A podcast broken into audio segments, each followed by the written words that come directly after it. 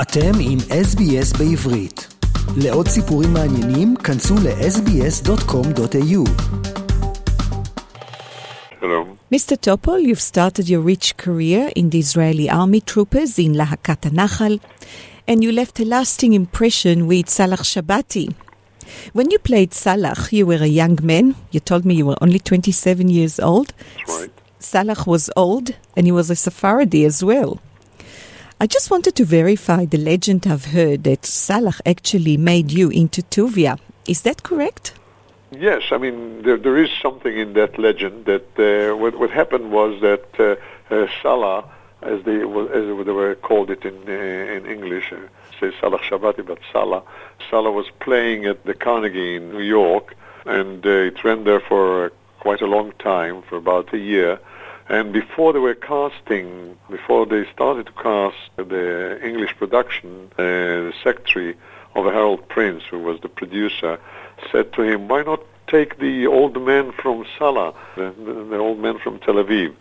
So uh, I got a message to come over to London for an audition. When I arrived, they were very disappointed because a, a young man of 29 or 30, I was then, arrived for the audition.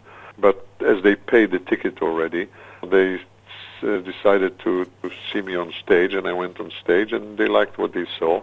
This is how I got the part to play in uh, Fiddler in London, and obviously from that I got the uh, part for the in the film, and then I played it other productions. I mean, uh, for about uh, five or six different productions uh, in on Broadway and in Tokyo and Melbourne and in Canada and all over the states and all over England and so on and so forth, and in Israel, of course. Do you still remember your first performance overseas in London in front of a non-Jewish crowd? Yes, of course. Was it scary or? No, no, no, no. I, I had nothing to lose. I was I was absolutely foreigner there. No one knew me, so uh, I, I can tell you that there's no difference in the reaction to the show whether you're an audience who is in a theater 100 meters away from Piccadilly Circus in London, or whether you're uh, 100 meters away from uh, Times Square in uh, New York, or whether it's Jerusalem uh, or in Tel Aviv. Uh, I mean, the reaction is the same reaction. And I can tell you that even in Tokyo, in Tokyo we had a little problem because we, we had two laughs for each joke. One was when the subtitle appeared, and one was when uh, the English-speaking people in the audience uh, heard it from stage. So uh, usually the subtitle, the translation, appears just a little bit too early, and so uh, they were laughing at the uh, at the jokes uh, twice.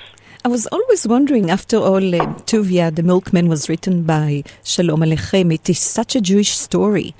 How audiences, like you're talking in, in Japan, and that don't know much about Jewish uh, traditions and heritage, can react to it? Well, because it's a universal story, and the proof is in the fact that they played, for example, in Tokyo for three years on the screens.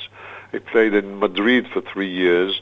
It played in uh, different places. Uh, I mean, in South America and in uh, all over Europe, of course, and in the States and in England. I mean, that's the proof. It is a universal story. How you ask? Each one of them, uh, each member of the audience sees in it and identifies with the, a young girl. If it's a if it's a couple, a young couple, they identify because uh, they are in love and, uh, and they and they look at the uh, the girls on on the screen and they identify with them. I mean, if it's a, a husband and a wife who have been married for 25 years, when they uh, hear "Do you love me?" after 25 years, they recognize the question, which they ask themselves probably every second day. Do we still love each other? There are questions and, and topics in the play or in the film which are totally universal. Yes, of course. I mean, if you are Jewish, then you get probably somehow you have more of an insight, but it doesn't really matter. I can tell you, for example, give you an example from Japan, which I didn't know when, when I, I appeared there. I saw many, many youngsters in the audience. And I thought, I, okay, I mean, that, that's because the youngsters probably speak English, so that's why.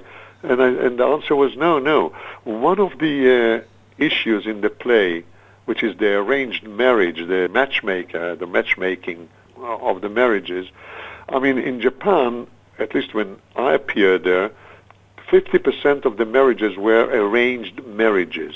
Oh, That's interesting, actually. Yeah, and that was one of the reasons that they flocked into the theater to see that because that really spoke to them and touch them. But of course, the issue of uh, the relationship of uh, father and his daughters, uh, a husband and a wife, which I mentioned, or a man and his horse, or a person and his neighbors, community. Most important, the, the, the, the relationship between a, a person and his creator. People ask themselves questions: Why? Why did you do that to me? Or I mean, if they call it God or Lord or or whatever they call it, each one has uh, a few questions to the To their own creator. And, uh, Going back to you, can you please give us an idea how many times you were Tuvia? I, I, I just counted yesterday, I mean, because I was asked that question a few times now, and I want to be accurate. I wasn't accurate the first time when I was asked. I said 2,400. Are you still very enthusiastic? Very. It's first of all because it's one of the best parts ever written for a male act uh, singer. So I mean, you can't get a much better uh, part, you know, that goes through all the emotions that a man can go. And really, I mean, it's a, it's a pleasure to play this part. Although uh, I can't play it for too long because uh, I can tell you I just came from playing some scenes in the second act and. I, I mean, I cried like a baby, and I can't. Be, I, I couldn't believe it that I, I, I still cry. But yes, I do cry every performance because these are very touching scenes, and I think that if I won't do it uh, faithfully, the audience won't be with us, and that's the profession of an actor to uh, convince his audience that uh, every time he plays, he's on stage, everything that he sees, hears, says is for the first time. Otherwise, he's not a very good actor. You are indeed very convincing. You must uh, identify with Tuvia. How does it affect your daily life? Think that my daily life affected uh, the way I play Tuvia. I think that the fact that I was uh, that I'm an Israeli born affects the way I uh, play Tevye. I definitely play differently from uh, people who played it abroad. The fact that uh, I am a descendant of uh, a Tevye. Uh, I mean, my father was sort of a Tevye. His father was sort of a Tevye. Uh, His father's father was definitely a Tevye. So I think that it's somewhere in my genes, and I'm very proud of it. Chaim Topol, what should we expect here in Sydney? To come and enjoy the show. We are looking forward to seeing you as Tevia the Milkman. Chaim Topol, thank you very much and Thank good you. luck. עקבו אחרינו והפיצו אותנו דרך דף הפייסבוק שלנו.